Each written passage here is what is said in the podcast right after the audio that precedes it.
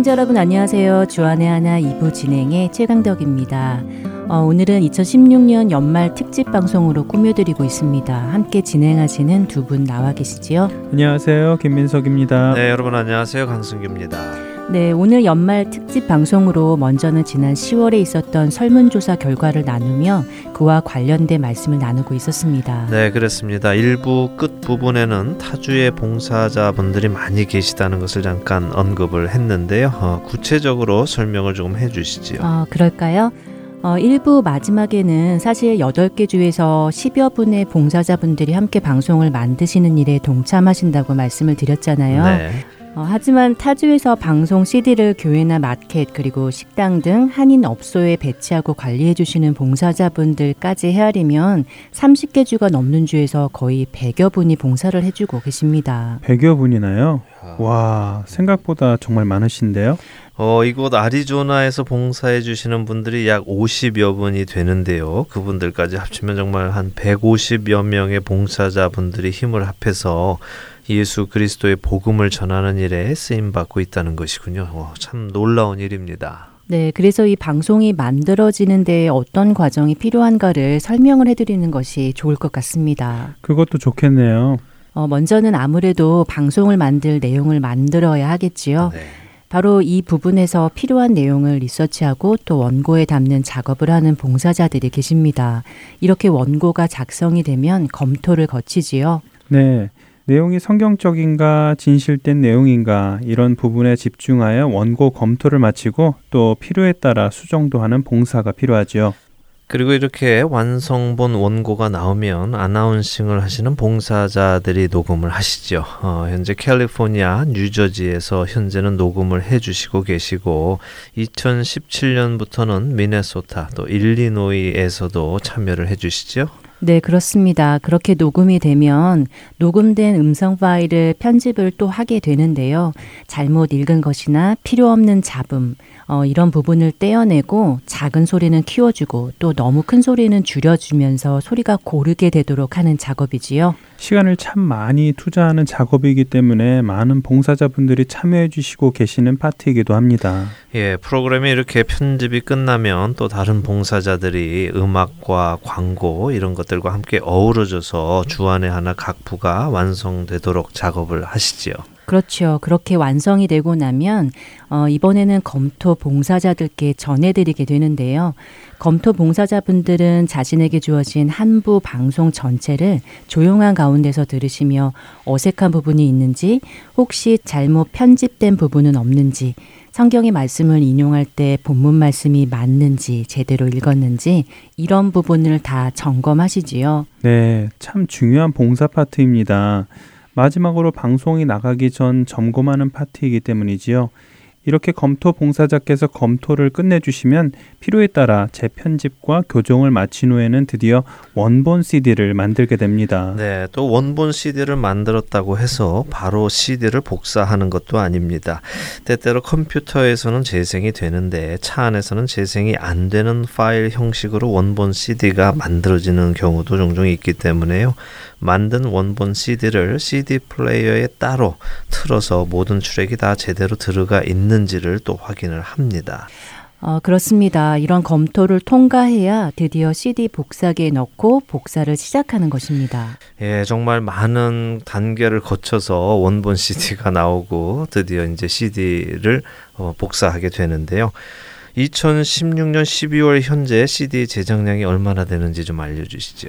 네, 지난 12월 1일 제작 발송한 CD를 보면 어, 일반 CD가 2,473세트, MP3 CD가 3,092장, 어, 영어 방송이 153장, 어, 그 외에 기타 CD가 33장, 어, 이렇게 해서 총 5,751세트를 제작 발송했는데요. 이것을 CD 장수로 치면 더 늘어나지요? 네, 일반 CD 세트는 세트당 1, 2, 3부에 3장의 CD가 들어가니까 총 7,419장의 CD가 사용되고요. 네. 거기에 MP3, 영어, 기타 CD를 합치면 만 697장의 CD가 사용되었습니다. 어, 예, 정말 대단한 양입니다. 어, 사실 요즘은 CD 시장이 많이 위축이 되어 있잖아요. 그렇죠. 요즘은 음악도 CD에 담아 팔지 않고 직접 다운받도록 시장이 형성되어서 CD의 사용량이 많이 줄었지요. 네, 요즘에 나오는 랩탑 컴퓨터는 CD 드라이브 자체가 없이 나오는 것이 대부분이더라고요. 네, 맞습니다. 벌써 그런 움직임이 일어난 지가 꽤 되었지요. 어, 심지어 최근에 나오는 차종 중에는 CD 플레이어가 없는 차들도 있다고 하더군요. 어쨌든 요즘 미국에서 저희만큼 많은 CD를 사용하는 곳이 드물다고 하지요. 네. 저희가 CD를 캘리포니아와 뉴저지 쪽에서 주문을 해서 봤는데요. 네. 양쪽 홀세일러 모두에게 저희가 가장 많은 CD를 사용하는 단체라는 이야기를 듣습니다. 예, 이런 분위기를 보면 곧 가까운 시간 안에 CD가 사라지고 또 다른 방법이 등장할 것 같습니다.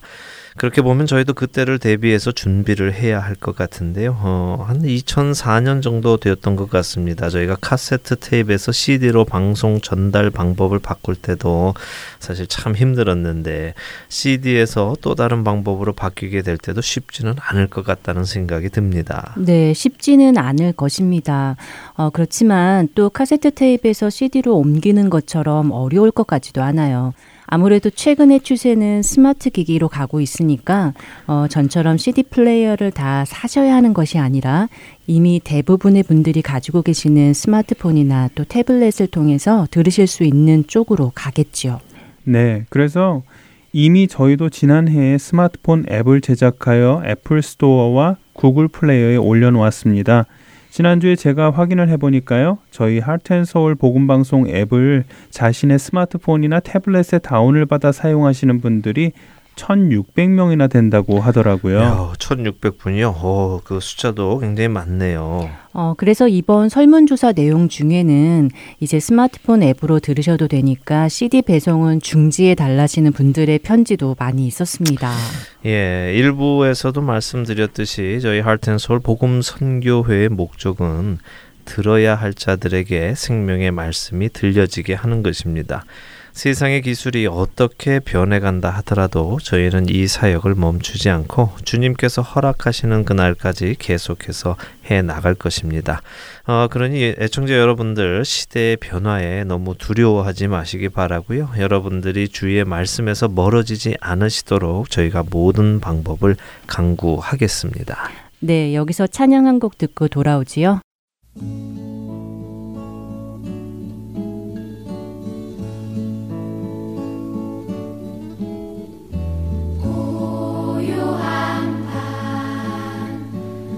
Oh.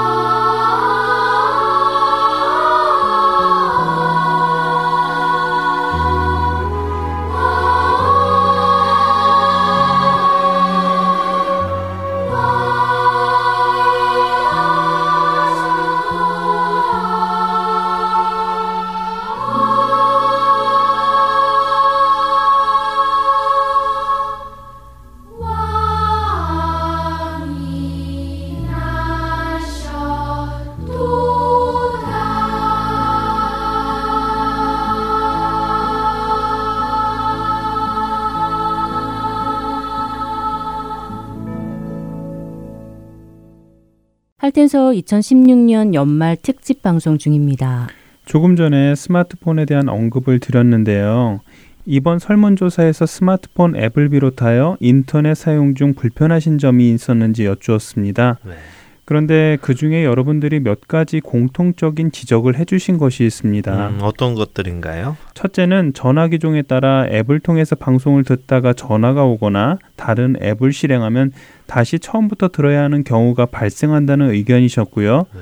둘째는 빨리 대감기나 뒤로 감기 등의 기능이 있으면 좋겠다고 하시는 의견들이 있었습니다. 네. 그러니까 듣고 싶은 부분으로 옮겨가서 들으실 때 어려움을 겪으신다는 말씀이지요. 또 어떤 분들은 앱 자체에서 파일을 다운받은 후에 어, 데이터 사용 없이 방송을 들을 수 있었으면 좋겠다 하시는 분들도 계셨고요. 네, 여러분들의 이런 소중한 의견들을 저희가 하나하나 귀담아 들었습니다. 아, 그래서요, 2017년 계획 중에는 앱 전문 회사를 접촉해서 이런 부분들을 다 해결할 수 있도록 하자는 계획도 있습니다. 그러니 어, 조금만 기다려 주시면 여러분들이 더욱 편하게 사용하실 수 있는 앱으로 재탄생을 하게 될 것입니다. 또 이를 위해서 기도해 주시기를 부탁을 드립니다. 네. 어, 이번에는 은혜의 설교 말씀으로 이어드리겠는데요. 어, 설교 말씀에 대한 많은 좋은 평가 역시 받았습니다만 그 중에 한 응답자께서는 이런 질문을 해주셨어요. 네. 어, 요즘은 설교의 홍수 시대인 듯 합니다. 주위 분들은 선교사로 섬기시는 분들의 설교를 권하시기도 하는데요. 설교를 방송으로 택하실 때 어떤 기준으로 하시는지요? 제가 설교를 구별해서 들을 때 도움이 되지 않을까 싶어 질문을 드립니다. 라고요. 네, 저희 복음 선교회가 설교를 선정할 때 어떤 기준으로 하는가 하는 질문이시군요. 네, 이 기준을 들어보시면 본인이 앞으로 설교를 들으실 때도 구별하실 수 있어서 도움이 되실 것 같다는 말씀이지요. 예, 참 귀한 질문이네요. 어, 또 하지만 동시에 조금 걱정도 됩니다. 혹시라도 오해를 하실 분들이 계실까 해서인데요. 어, 그렇지만 최대한 오해하시지 않도록 설명을 드려보지요. 어, 이 응답자분이 말씀하신 대로 설교의 홍수 시대라고 해도 과언이 아닙니다. 가상 공간인 인터넷의 바닷속에는 언제 어디서든지 설교를 들을 수 있지요. 아, 오히려 시간이 없어서 다 들을 수가 없습니다. 이 방대한 양의 설교에서 어떻게 어떤 기준으로 설교를 선정하느냐 하는 것은 저희로도 참 어려운 작업이고 또 많은 시간을 들이는 작업입니다. 제가 이 방송 사역을 하는데 근거를 삼는 몇 가지 성경의 말씀이 있는데요. 그 중에 하나가 로마서 10장 17절의 말씀입니다. 여러분들도 잘 아시는 말씀일 텐데요. 그러므로 믿음은 뭘로 난다고 하시죠? 네, 들음으로 난다고 하시지요. 네, 맞습니다. 믿음은 들음으로 난다고 하십니다. 그런데 사실 많은 분들이 이 말씀을 여기까지는 인용하시는 경우가 있습니다. 믿음은 들음에서 난다 하면서 많이 들어라 하기도 하시지요.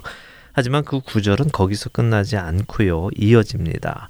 그러므로 믿음은 들음에서 나며 이렇게 이어집니다. 들음은 그리스도의 말씀으로 말미암았느니라. 자, 이 말씀은요. 믿음은 들음에서 생기는데 아무 것이나 들으면 생기는 것이 아니라 예수 그리스도의 말씀을 들었을 때 생긴다는 것이죠. 음.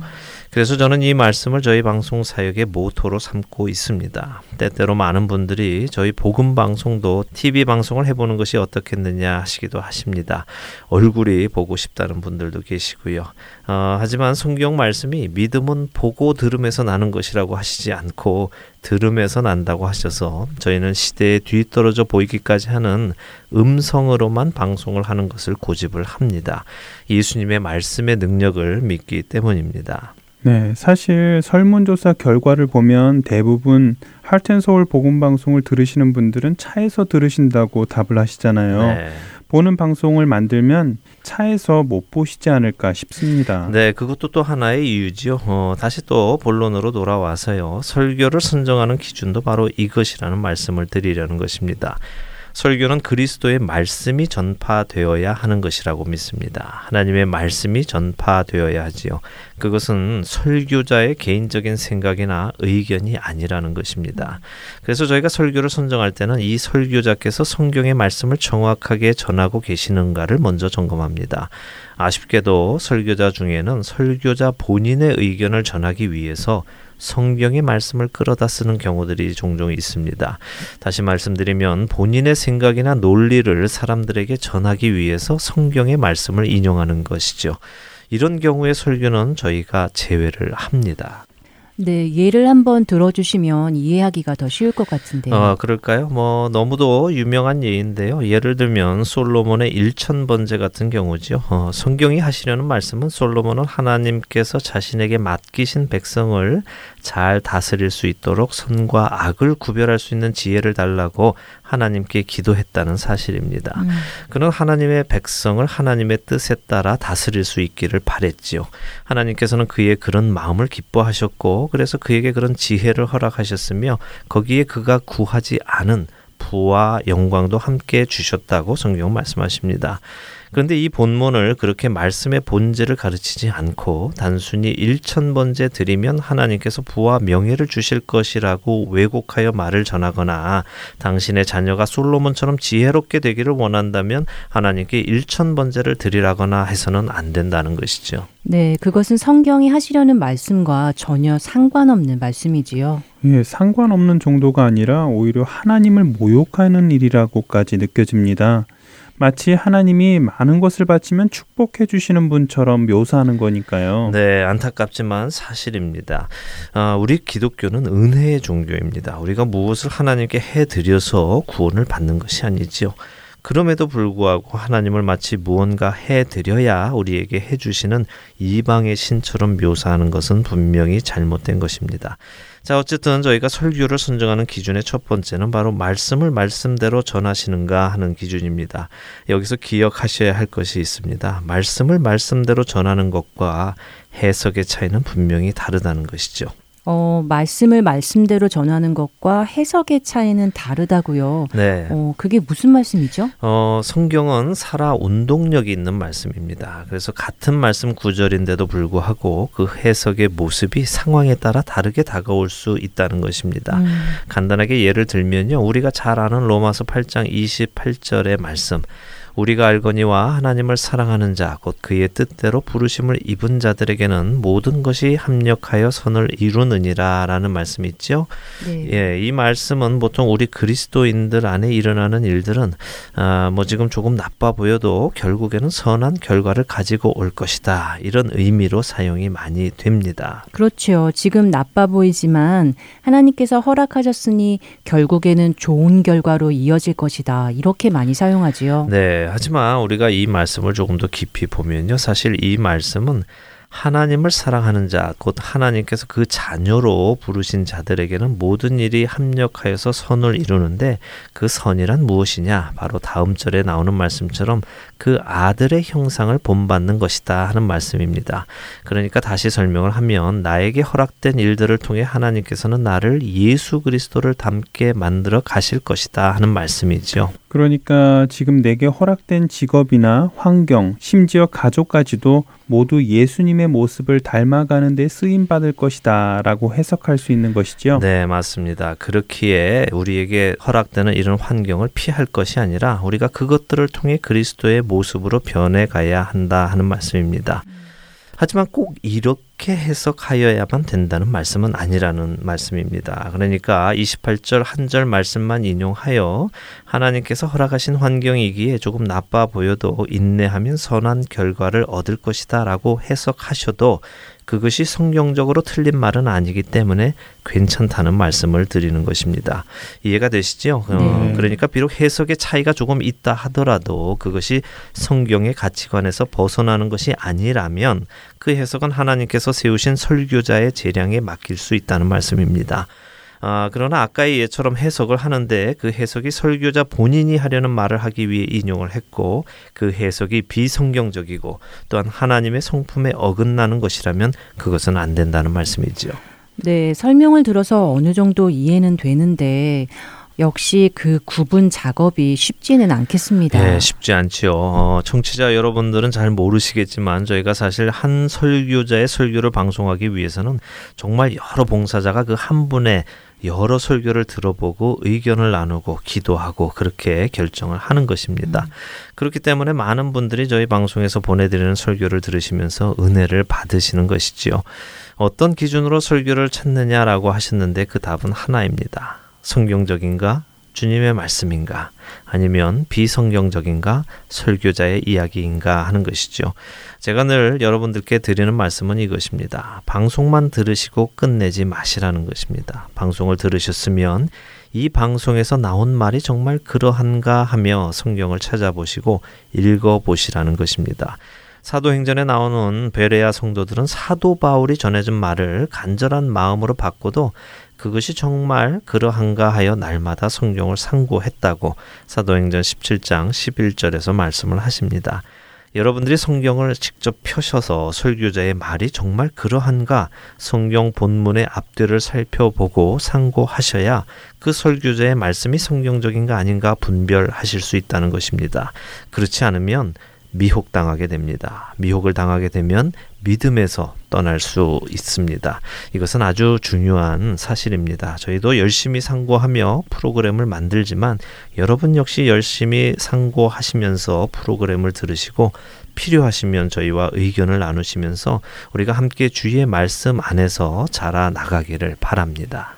네, 그렇게 되기를 바랍니다. 설교에 관한 이야기 나누었는데요. 여기서 설교 말씀 듣고 돌아오지요.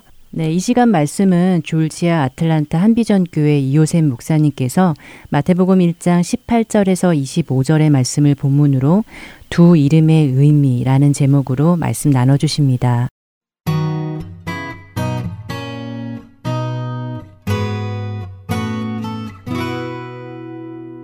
뉴스에도 그렇고 세계의 지구촌에서 가장 심각하게 피부에 닿게 서로의 고통스러웠던 게 뭐냐면 그 아이시스라는 불법 단체가 일어나서 그들이 많은 사람들을 죽이고 괴롭힌 일입니다.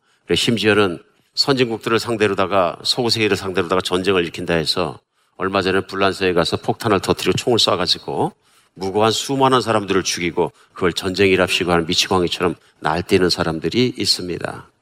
그러니까 뭐 시리아가 전쟁을 오래 하다 보니까 그 내전과 그다음에 아이시스가 전쟁을 일으켜서 시리아에 있는 국민의 절반 2천만 명 이상이 전 세계로 도피하고 있으면 난민이 된 거죠. 시리아 난민이 배를 타고 지중해를 통해서 무조건 북쪽으로 가다가 배가 부서지고 난파가 되고 뒤집힌 사람들을 이제 구원하고 끄집어 올려가지고 한 섬으로 내립니다.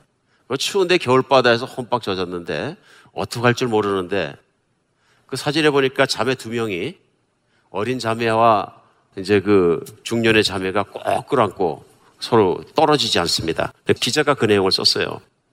사실 이 두 사람은 이름도 서로 모른다. 한 사람은 어린 소녀는 난민으로 물에서 건져낸 사람이고 그 소녀를 갖다가 블랭킷을 덮어주고 꼭 끌어안고 놓지 않고 울고 있는 사람은 오스트레일리아 간 자원봉사자입니다.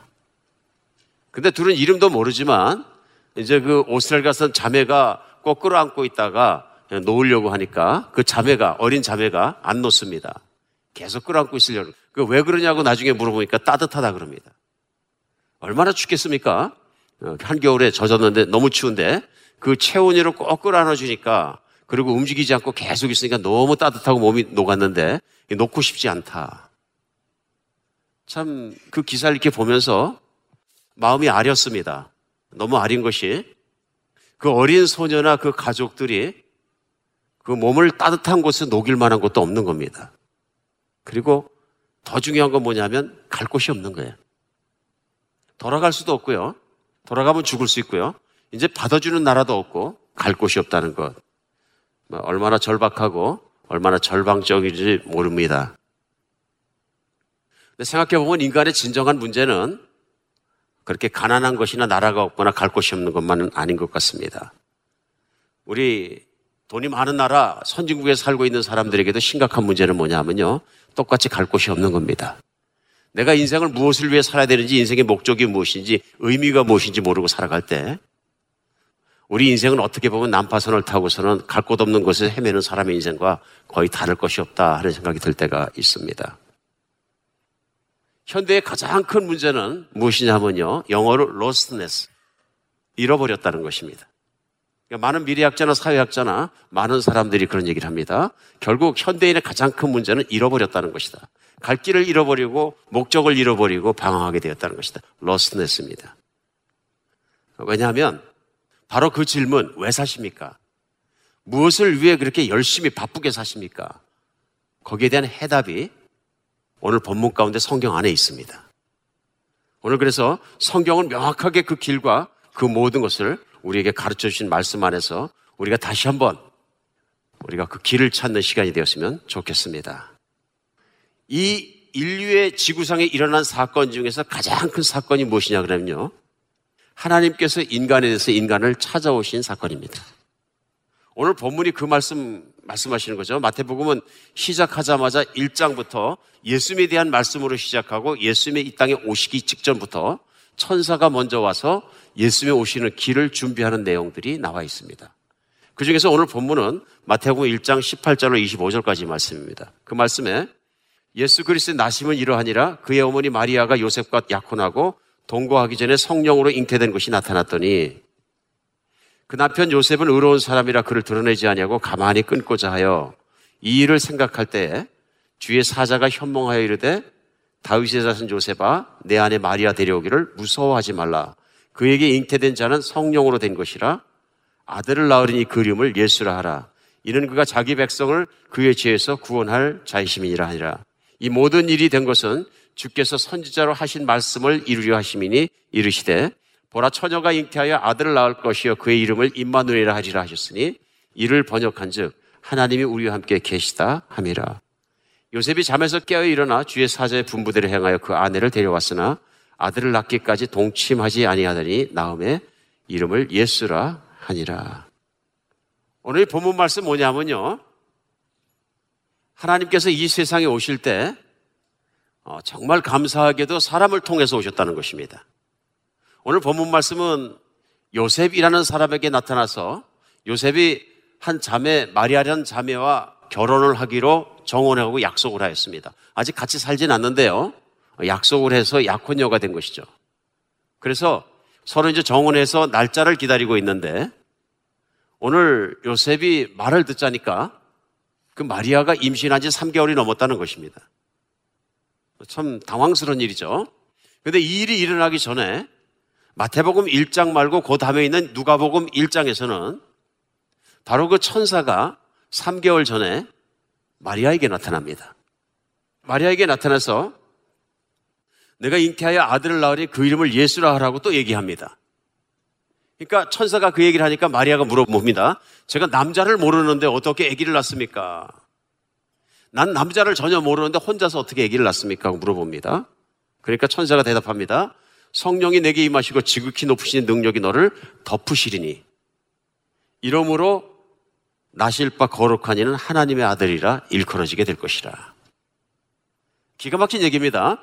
지금 남자를 알지 못한 처녀가 있는데 그 처녀에게 천사가 와서 내가 임신을 하게 될 것이다. 남자가 없는데 어떻게 임신합니까? 그러니까 아니 하나님께서 능력으로 너를 덮어주시면 내가 성령의 능력으로 임신하게 되는데 그렇게 해서 태어난 아이는 사람의 아들이 아니라 하나님의 아들이라 일컬음을 받을 것이라. 하나님의 아들이라 하고 얘기합니다. 그만 있으면은 그 정원한 약혼자 요셉으로 말미암아 마리아가 환란을 당할 수도 있습니다. 왜냐하면 유대법에 의하면은 결혼했거나 결혼 전에 정혼한 사람이 바람을 피게 되면 돌로 쳐서 죽입니다. 그러니까 요셉이 이 사실을 알고 화가 나면 이것을 갖다가 유대법에 고소해가지고 돌로 쳐서 죽일 수 있습니다. 그런데 오늘 본문에 보면은 19절에 그의 남편 요셉은 의로운 사람이라 그를 드러내지 않고 가만히 끊고자 하여 무슨 얘기냐면요. 사람이 사랑이 많은 사람이에요. 그래도 그러니까 마리아를 생각해서 어, 조용히 이 결혼을 파혼하려고 생각하고 있었던 거예요. 그럼 나만 파혼해주면 끝나는 거지 하고 생각했을 때 이제 천사 가브리엘이 그에게 나타나서 얘기한 것입니다. 요셉아, 내 안에 마리아 데려오기를 무서워하지 마라. 마리아가 임신한 것은 사람이 아니라 성령으로 임신된 것이다 하고 얘기합니다. 땅에 있는 모든 인간은 다 육신의 아버지가 있습니다. 근데 오직 한 분, 예수 그리스도만이 육신의 아버지를 통하지 않고 성령으로 잉태하서 남자를 모르는 여자 동정녀 마리아의 배를 통해서 이 세상을 아기로 인간으로 들어오셨다는 겁니다. 이거는 전에도 없었고 후에도 없었고 인류의 역사상 유일하게 딱 한 번 일어난 일인데요. 하나님께서 이 땅에 오시고자 작정하셨을 때 어떤 다른 모습을 선택하지 않으시고 사람들이 이 세상에 들어온 똑같은 모습으로 깨끗한 여인 동정녀 마리아를 통해서 성령의 능력으로 임신시키고 세상에 들어오셨다 하는 얘기입니다. 그러니까 쉽게 생각하면 이런 얘기입니다. 예수 그리스도가 이 땅에 아기로 오시면 예수 그리스도는 사람의 자녀가 아니라 하나님의 아들이시라. 그러므로 쉽게 얘기하면 예수님은 하나님이시라 하는 얘기입니다. 사람의 몸을 빌려서 들어오셨지만 완전한 사람으로 오셨다. 그러니까 어떤 사람들은 얘기합니다. 그러면 예수님은 반은 사람이고 반은 신이네. 반은 반신 아닙니다. 예수님은 온전한 사람이시고 온전한 신이 되시는 거예요. 그러니까 신성과 인성이 완벽하게 한 분 안에 다 가지고 계신 거예요. 그럼 이 땅 안에 하나님이시고 인간의 육체를 온전히 갖고 있는 존재가 있느냐? 없습니다. 예수님밖에 없다. 동정녀의 마리아의 몸 속에서 태어났기 때문에 온전한 인간입니다. 그러니까 어떤 사람들은 예수님은 신이기 때문에 그냥 사람 모양을 가지고 있지만 마치 우리가 어떤 그 추상적으로 만드는 헐루시네이션, 상상으로 만들어낸 것처럼 사람 모습이 있을 뿐이지 사람은 아니야 하고 얘기하는 사람들이 있습니다. 아닙니다. 예수님은 동정녀 마리아의 몸 속에서 태어난 온전한 사람이십니다. 두 번째, 예수님은 요셉 때문에 태어난 것이 아니라 하나님으로 말미암아 성령으로 임신하고 태어난 하나님이십니다. 예수님만이 그 안에 신성과 인성이 분명히 있으시다. 그러면 왜, 왜 하나님께서 위대한 모습으로 이 땅에 오시지 구질구질하게 사람의 몸을 빌려서 그렇게 오셨을까요? 왜 하나님을 그렇게 하셨을 수밖에 없었을까? 오늘 본문에서는 이름 두 가지가 분명하게 그 이유를 우리에게 설명해 줍니다. 첫 번째는 뭐냐면요. 예수님이란 이름입니다. 예수. 오늘 21절에 보면 아들을 낳으리니 이름을 예수라 하라. 이는 그가 자기 백성을 그의 죄에서 구원하실 자이심이니라. 오늘 요셉에게도 마리아에게도 똑같이 하신 말씀은 이겁니다. 아들을 낳을 것인데 그 이름을 예수라 하라. 근데 그 예수란 이름은 뭐냐면요. 사실 그 예수, 지저스라고 가르쳐 주신 것은 헬라어로 쓰여진 거죠. 그리거로. 왜냐하면 그때 당시에 유대인들이 로마의 통치를 받고 있었고 로마 통치하에서 사용했던 언어는 그리스어입니다. 그러다 보니까 신약 성경 마태복음과 누가복음은 다 그리스어로 쓰여졌습니다. 근데 그 그리스어로 예수라는 이름의 히브리어 유대이니까요. 히브리어는 여호수아입니다. 예수아나 여호수아란 이름입니다. 근데 그 여호수아란 이름이 뜻이 무엇이냐면요. 여호와는 구원이시라. 하나님은 구원이시라 하는 뜻입니다. 그러니까 과거서부터 유대인들은 말씀을 따라서 유대인들을 정말로 환란과 도탄으로부터 구해 주시고 정말 아름다운 세상에 살게 하실 메시아가 올 것이다 하는 기대, 메시아 사상을 가지고 있었습니다. 그런데 오늘 바로 예수님께서 바로 그 구원자라고 말씀하시는 것입니다. 구원자로 오셨다. 오늘 동정녀 마리아에게 임신했던 바로 그 아기는 사람들을 구해줄 구원자로 오셨다. 오늘 유대인들이 기다렸던 구원자는 그런 모습이 아닙니다. 왜냐하면 사람의 몸에서 태어난 아기는 이 세상에서 가장 힘이 없고 연약한 모습입니다. 저는 가끔 생각할 때가 있어요. 하나님은 왜 사람을 이렇게 연약하게 만드셨나? 우리 아이들도 그런 얘기 하는데요. 저희 아들이 우연히 이제 대학이나 그런 데 생물학을 공부하고 무슨 그 의료계통이나 그쪽으로 희망을 가지고 있어 둘 다 그쪽을 공부하는데요. 저녁밥 먹는 시간이 되면 이제 그 얘기를 해요. 공부하고 나온 걸 얘기하는 거죠. 그래 요즘 동물의 신체 구조에 대해서 공부를 하는데 아무리 공부를 해봐도 이상하대. 왜 그러냐 그랬더니 사람은 원숭이만큼도 힘이 없대. 그 와이 그랬더니 이 뼈 볼에다가 이 근육이 붙는 스트럭처 자체가 원숭이가 붙어 있는 structure에 비교해서 몇십 분의 일밖에 힘을 못 쓴대. 그러니까 가끔 한 번씩 기사가 나오잖아요. 우리 원숭이를 우습게 알았다 원숭이하고 사람하고 싸움 붙었는데 원숭이한테 게임도 안 되게 져버리는 거예요. 이게 이제 그 설명에 의하면 이 근육의 structure 자체가 그, 그 힘이 사람은 못 이긴다. 그러는 거예요. 동물이 더 강합니다. 도대체 사람은 왜 이렇게 연약하게 만드셨을까? 근데 그 사람 중에서도 가장 연약한 사람이 뭐냐면 아기예요. 태어나자마자 있는 아기가 뭐 힘이 있습니까? 아, 뭐 누군가 도와주지 않으면 그 아기는 그대로 죽습니다. 근데 전 놀란 게 뭐냐 하면요. 송아지 태어나는 모습 보고 정말 놀랐어요. 저는 어릴 때 봤거든요, 시골에서. 자라면서 봤는데 이 소가 배가 이만해 갖고 송아지를 태어났는데 송아지가 나자마자 걷는 거예요. 근데 정말 놀랐던 건 뭐냐면 아직 금방 태어나서 몸에 있는 모든 액체들을 닦지도 않았는데 탯줄도 막 끌고 다니는데 삐딱삐딱 걷기 시작하더니 제대로 금방 막 걷더니 조금 있으니까 뛰는 거예요. 저 어릴 때 그 모습 보고 너무나 놀랐습니다. 동물은 뱃속에서 태어나면 걷고 뜁니다. 걷고 뛰죠. 그런데 그 중에 제일 연약한 게 누구냐면 사람이야. 아, 사람 참 연약합니다. 얼마나 연약해요? 우리 이제 아기를 낳아보신 분이나 길어보신 분이나 이제 쳐다보면 다 알죠. 이세 제일 연약한 게 깐난아기예요. 아무것도 못해. 심지어는 자기 힘으로 목을 들 힘도 없어. 그러니까 아기가 할 수 있는 유일한 능력은 뭐냐면 힘차게 우는 거예요. 보호하지 않으면 안 되는 왜 이렇게 연약한 모습으로 하나님은 이 땅에 오셨을까? 생각해 봐야 합니다. 유대인들이 생각하는 메시아는 그런 메시아가 아니에요.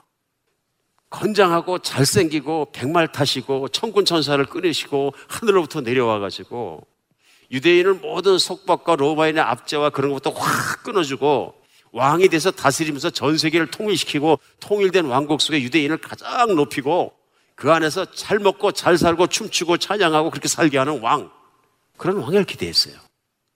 근데 오늘 예수님은 그런 왕의 모습이 아닙니다. 그런 메시아의 모습도 아니고. 왜 그럴까요? 왜 하나님은 이렇게 연약한 모습, 아기의 모습으로 그 아들 예수 그리스도를 이 땅에 보내 주셨을까요? 우리에게 너무나 중요한 메시지입니다. 왜냐하면 오늘 본문 말씀은 뭐라고 말씀하시냐면요. 마태복음 1장 21절에서 그 이름을 예수라 하라 하면서요. 이는 설명입니다. 자기 백성을 그들의 죄에서 구원하실 자이심이라. 뭐에서요? 죄로부터. 예수님이 이 땅에 오신 가장 큰 이유는 뭐냐면요. 누구를요? 남의 백성이 아니라 누구요? 자기 백성을 죄에서부터 구원하기 위해서 오셨습니다. 가장 중요한 것은요. 그러니까 유대인들이나 다른 사람들이 생각할 때 오신 메시아는 오시면은 우리를 부자로 만들어 주시고 큰 나라로 만들어 주시고 세력 있게 해 주시고 누리게 해 주시고 뭐 이런 메시아를 기대하거든요. 이제 그렇기 때문에 많은 경우에 사람들이 생각할 때 구원자 메시아는 강한 메시아입니다. 근데 오늘 예수님은 가장 연약한 모습으로 오신 이유를 설명할 때 뭐냐면 예수님이 이 땅에 오신 가장 큰 목적은 인간을 죄에서 구원하기 위해서. 죄에서. 여호와는 구원이시라는 예수의 이름은 하나님의 아들 예수 그리스도께서 이 땅에 오셨을 때 다른 목적이 아니라 인간을 죄에서 구원하기 위해서 오신 것이기 때문에 그렇습니다. 그런데 성경은 인간이 lost, 어디로 갈 줄도 모르고 죽음도 초월하지 못하고 모든 문제를 해결하지도 못하는 가장 큰 이유, 불쌍하게 살아가는 가장 큰 이유는 뭐냐면 인간이 신 같다고 믿는 스스로 신이라고 생각하는 죄 때문이라고 생각합니다. 그러니까 인간이 가지고 있는 가장 큰 문제가 뭐냐면 죄 때문이라고 성경은 분명히 말씀하십니다. 그 죄가 뭐냐면 자기 자신을 신처럼 살아가는 거예요. 내가 판단하고 내가 결정하고 내가 모든 걸 하고 내 뜻대로 살고 내 마음대로 사는 거예요. 왜 그러면 안 되나요? 그게 자유 아닌가요? 예, 자유는 좋은데 그런 자유 속에 내가 계속 내가 마음대로 하다 보면 내가 못하는 게 더 많다는 것을 우리가 깨닫는 거죠. 이런 세상 속에 평안이 어디 있습니까? 나만 잘 먹고 조금 먹고 살 게 있다고 평안합니까? 아닙니다. 그런 세상에 한복판에 우리가 살아간다는 얘기 뭐냐면 인간은 잃어버린 거예요. 무엇을? 진짜 블레싱을 잃어버린 거예요. 그리고 인간 스스로 자신이 겪고 있는 문제를 탈출할 길을 없는 거예요. 아무리 잘 산다 할지라도 내 죽음의 문제를 내가 탈출할 수도 없는 거예요. 이 모든 인간이 갖고 있는 문제들이 왜 그렇느냐면 창조자 하나님을 떠났기 때문에 그런 거예요. 세상에는 하나님이 세상을 만드실 때 자연의 법칙이 있습니다. 우리가 자연의 법칙 중에서 가장 쉽게 할 수 있는 게 중력의 법칙입니다. 그렇죠?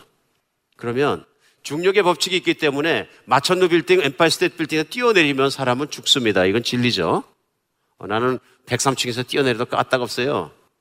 왜냐하면 나는 슈퍼 날개를 달았기 때문에. 그러니까 인간으로서 얼마든지 중력을 이길 수 있어요? 아니죠. 반드시 죽습니다. 우리는 자연의 법칙을 어길 수가 없습니다. 법칙입니다.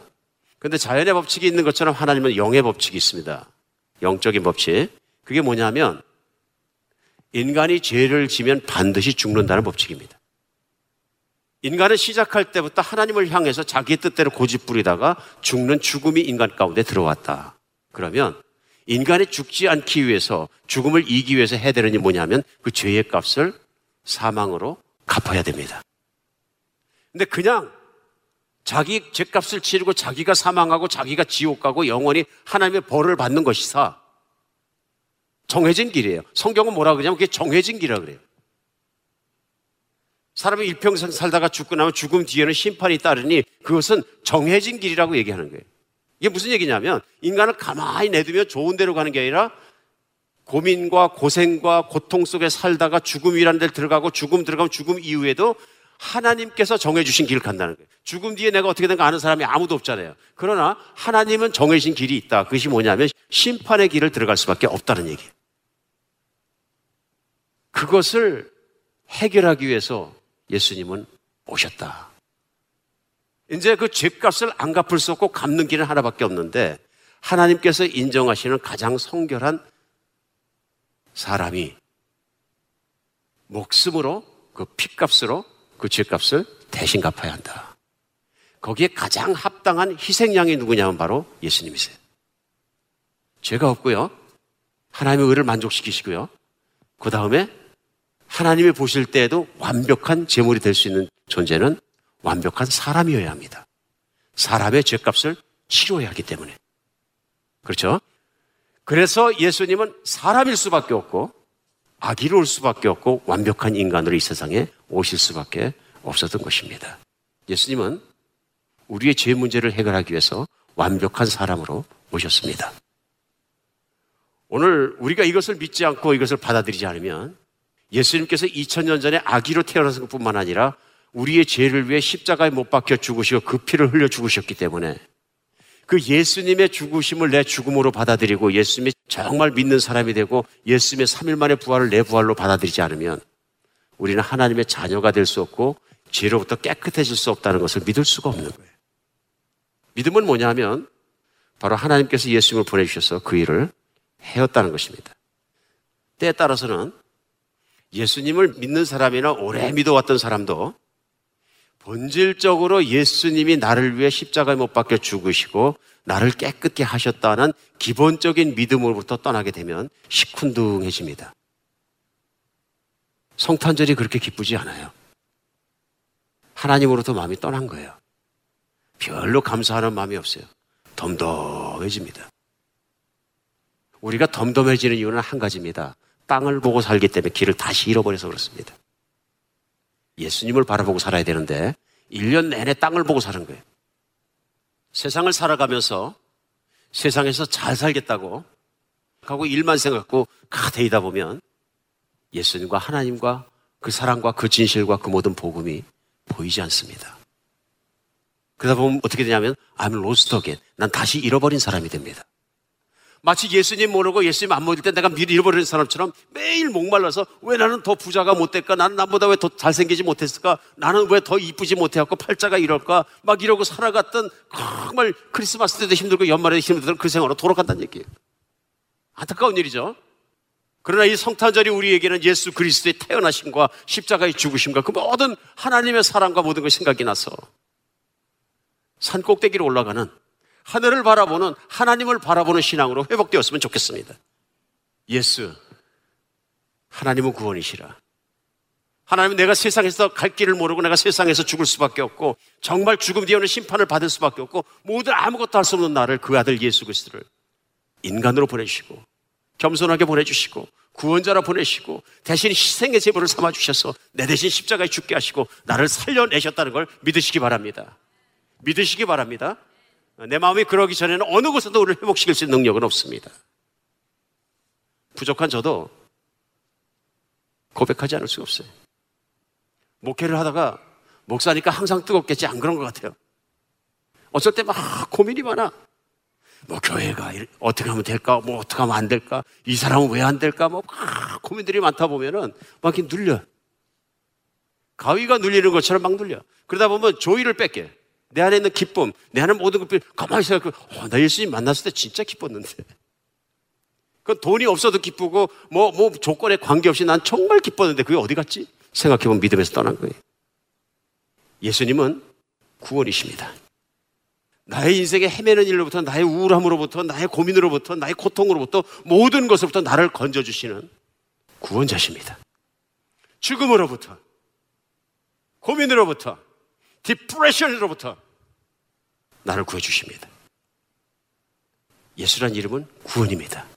오늘 두 번째 예수님에 관한 계시는 이것입니다. 23절에 보라 처녀가 잉태하여 아들을 낳을 것이 그 이름을 임마누엘이라 하리라 하셨으니 이를 번역한 즉 하나님이 우리와 함께 계시다 함이라. 이 말씀은 하나님께서 이사야라는 선지자를 통해서 예수님이 이 땅에 태어나시기 700년 전에 예언하신 일입니다. 700년 전에 예수님이 이 땅에 2000년 전에 오신 것이 어느 날 갑자기 하나님이 생각이 나서 우연히 일어난 일이 아니라 이미 예수님이 오시기 700년 전부터 그 이전에 아브라함을 통해서도 말씀하시고 그 이전에 창세기를 통해서도 예수님이 오실 걸 미리미리 말씀하시고 이사야를 통해서 스페시픽하게 분명하게 아기가 태어날 텐데 그 아기의 이름을 임마누엘이라 하라 하신 그 말씀이 이루어졌다는 것을 천사가 나타나서 요셉에게 설명해 줍니다. 요셉은 말씀을 하는 사람이었습니다. 700년 전에 이사야라는 선지자와 자기 조상들을 통해서 하나님께서 그런 메시아가 오실 것을 말씀하셨다는 것을 알고 있는 사람이었습니다.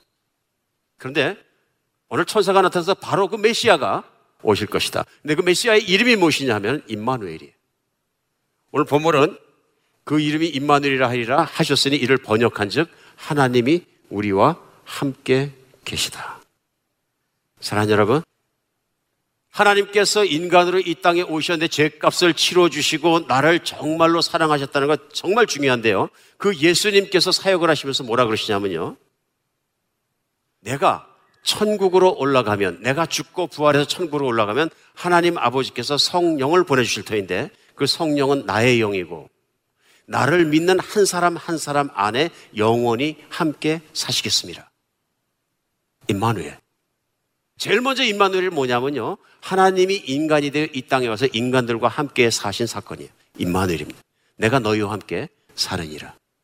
내가 너희를 생각하고 너희를 버리지 않고 너희를 사랑하고 너희를 구원하고 내가 영원히 너희와 함께 살겠다. 이게 성경의 메시지입니다. 오늘 예수 그리스도의 이름은 다른 이름은 임마누엘입니다. 내가 너와 함께 살겠다. 내가 너를 떠나지 않겠다. 내가 너를 영원히 보호하겠다. 내가 너를 내 천국으로 인도하고 나와 함께 기쁘고 즐겁게 살게 하겠다. 정말 예수님을 믿는 사람마다 예수님의 성령께서 내 안에 오셔서 내 인생을 항상 지켜주는 줄 믿으시기 바랍니다. 내가 예수님을 믿으면서도 혼자 걸어가면 괴롭습니다. 고민이 많습니다. 두려움이 많습니다. 걱정이 많습니다.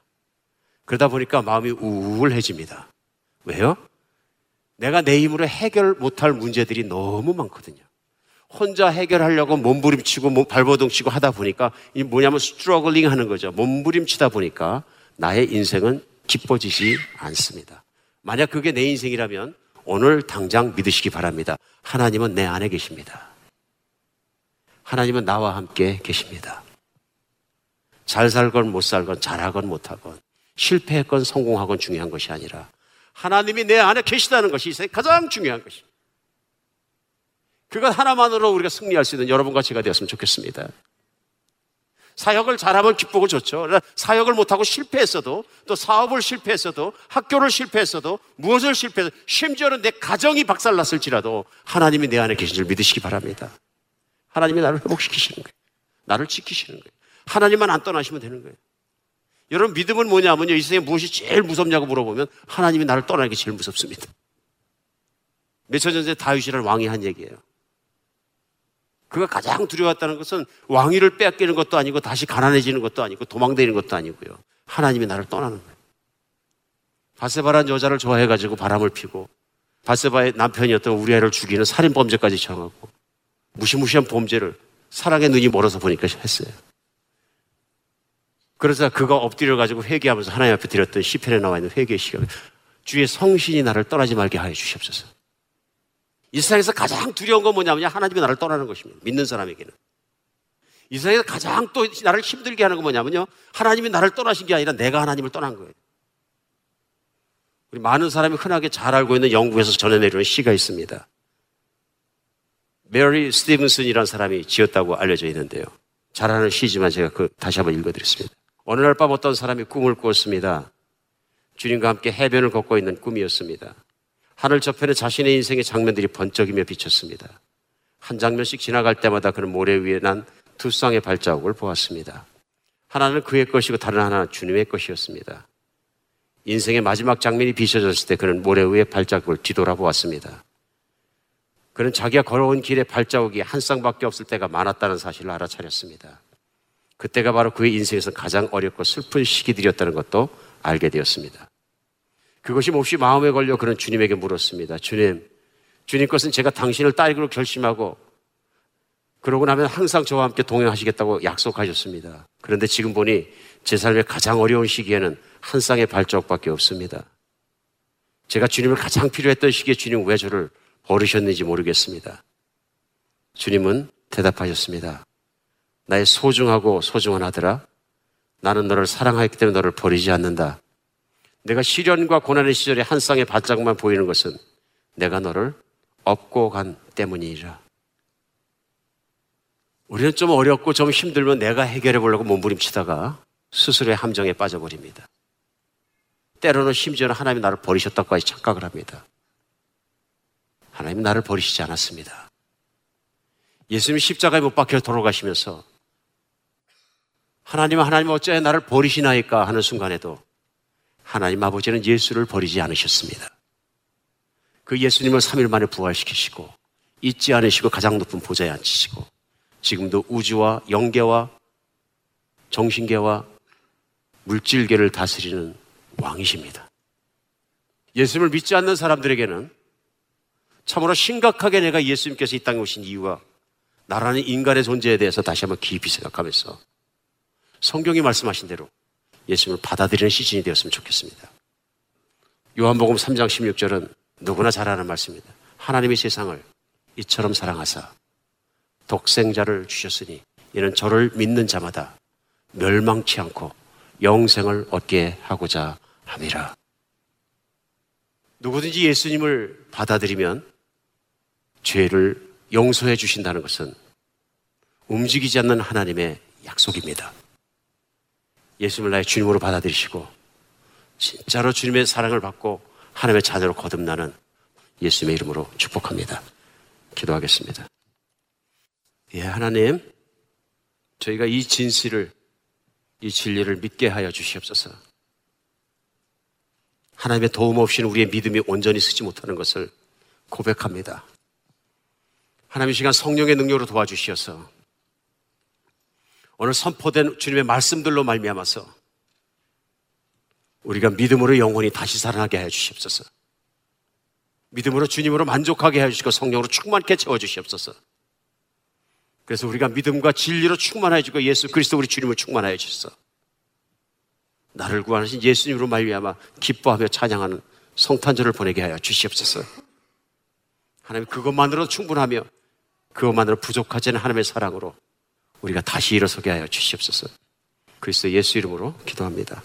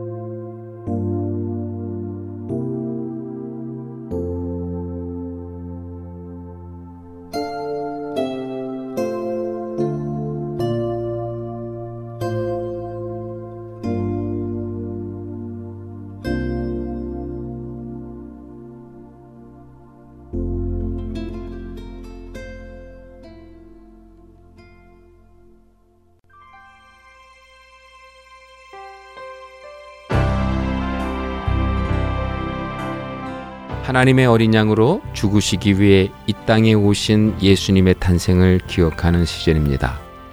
세상은 향락과 쾌락으로 즐거워하는 이 기간, 그리스도인들은 날 위해 죽으시기 위해 기꺼이 이 땅에 오신 그리스도로 인해 기뻐해야 합니다.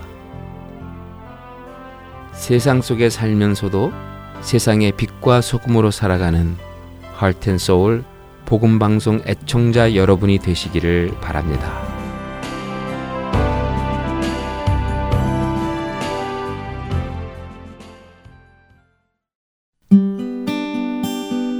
기쁜 소식 사랑으로 땅 끝까지 전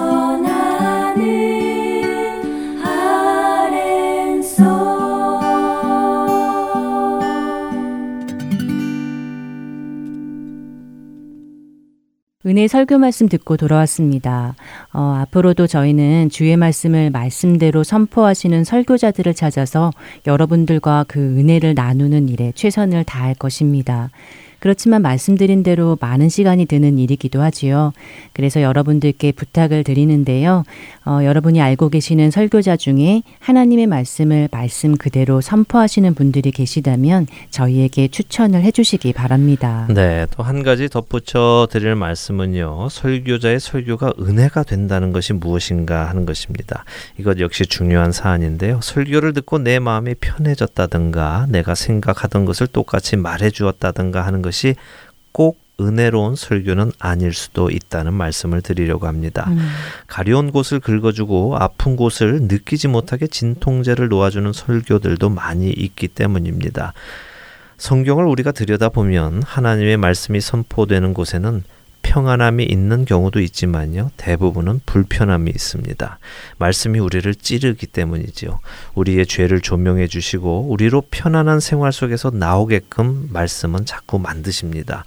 이런 것들도 여러분들께서 기억하시면서 설교를 분별하시기를 부탁드립니다. 네, 꼭 기억할 내용이라 생각합니다. 이번에는 제가 한마디 드리고 싶은데요. 제가 일주일에 한 번씩 저희 피오박스에 가서 우편물을 수령해 오잖아요. 네. 그때마다 반송되는 CD도 받아오게 됩니다. 반송되는 CD요. 네. 그러니까 주소가 명확치 않거나 우편물이 파손이 되거나 하는 경우에는 다시 저희에게 돌아오게 되는데요. 네. 이런 경우는 사실 그렇게 많지는 않고요. 가장 많은 경우는 수취자가 이사를 가신 경우입니다. 음. 그러니까 주소 변경을 하시지 않고 가신 것이지요. 이런 경우는 한동안 우편물이 그 집으로 가서 쌓여 있다가 새 주인이 오시면 되돌려 보내는 경우도 많은데요. 네, 그런 양이 꽤 되지요. 제가 지난달 11월 8일에 올 2016년 동안 반송된 CD 기록을 한번 세어 보았습니다. 네. 그랬더니 10개월간 다시 돌아온 CD가 898세트, 거의 900세트인 것이었죠. 어, 900세트면 한 주에 돌아오는 양이 꽤 많다는 이야기네요. 네, 제가 계산해 보니까 한 주에 평균 18세트 정도가 되돌아온 것으로 나오더라고요.